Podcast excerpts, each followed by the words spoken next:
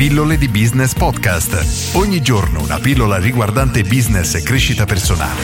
A cura di Massimo Martinini.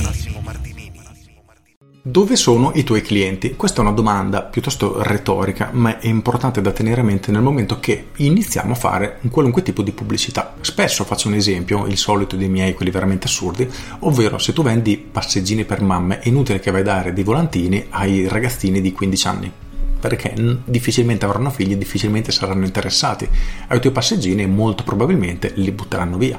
Magari ha più senso dare questi volantini, non so, alle mamme davanti a un asilo nido. Ok, diciamo che in questo caso è molto più probabile che effettivamente le tue vere potenziali clienti siano lì o addirittura sarebbe più efficace farlo nelle sale dove si tengono i corsi preparto. Lì sei sicuro che troverai potenziali clienti perché sono future mamme che avranno bisogno di un passeggino.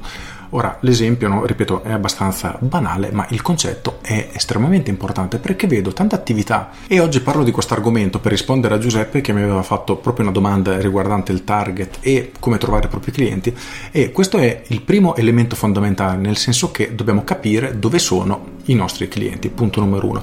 Il punto numero due, che viene sottovalutato spesso, è identificare a chi è rivolto il messaggio. Nel senso che, altro esempio stupidissimo che rende bene l'idea, tu vendi croccantini per i gatti. Ok, i croccantini sono per i gatti, ma non è il gatto che acquista, è il proprietario. Quindi il vero decisore di acquisto, quello che fa la scelta, è il padrone del gatto. Quindi noi dobbiamo scrivere un messaggio per lui. Ora, in questo esempio stupido, nessuno penserebbe no, di scrivere un annuncio per il gatto. Però ci sono alcune condizioni particolari, ad esempio, riprendendo l'esempio del passeggino per bambini, tu potresti non venderlo alla mamma, ma venderlo ai nonni che quando arriverà il momento del parto vorranno fare un regalo.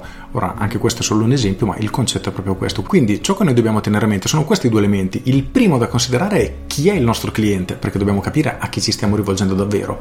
Secondo, dove è questo cliente, quindi non la mamma, ma la nonna, non nell'esempio che abbiamo appena fatto. Senza questi due elementi noi stiamo buttando via budget perché significa che noi stiamo spendendo soldi per far vedere il nostro messaggio a persone che non sono interessate a noi.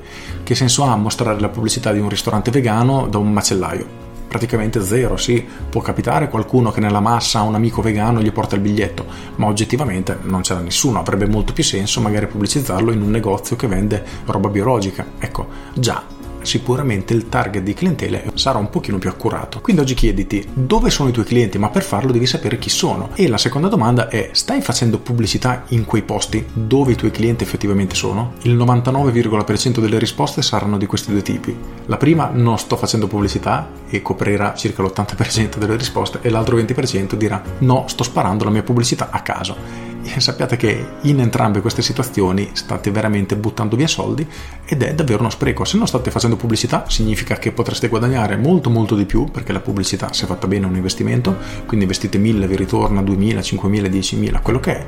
E al contrario, se la state facendo male, state buttando via soldi perché non è più un investimento, ma sarà una spesa.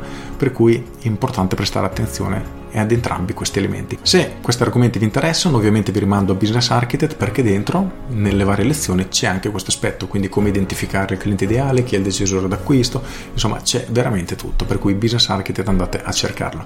Con questo è tutto, io sono Massimo Martinini e vi saluto. Ciao! Aggiungo, ti faccio un altro esempio. C'è mia mamma che sta iniziando a perdere un pochino l'udito, nel senso che inizia a essere un pochino sorda alla sua età e quindi gli sta calando giustamente. Ora ci sono quei famosi macchinetti tipo Amplifon che aiutano le persone che hanno questi problemi a sentire in maniera migliore. Ora la domanda è chi è il vero decisore di acquisto? Mia mamma o io. Non esiste in realtà una risposta unica perché ci sarà qualcuno in una situazione del genere che dirà cavolo inizia a sentirci meno, io voglio sentirci bene e quindi lo acquista da solo.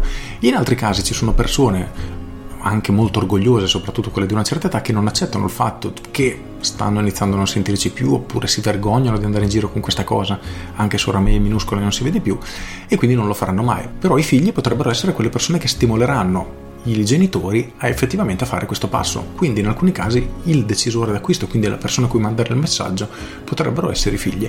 Insomma, non è sempre bianco e nero, bisogna tenere in considerazione qual è il nostro business e fare le giuste considerazioni. Con questo è tutto davvero e ti saluto. Ciao!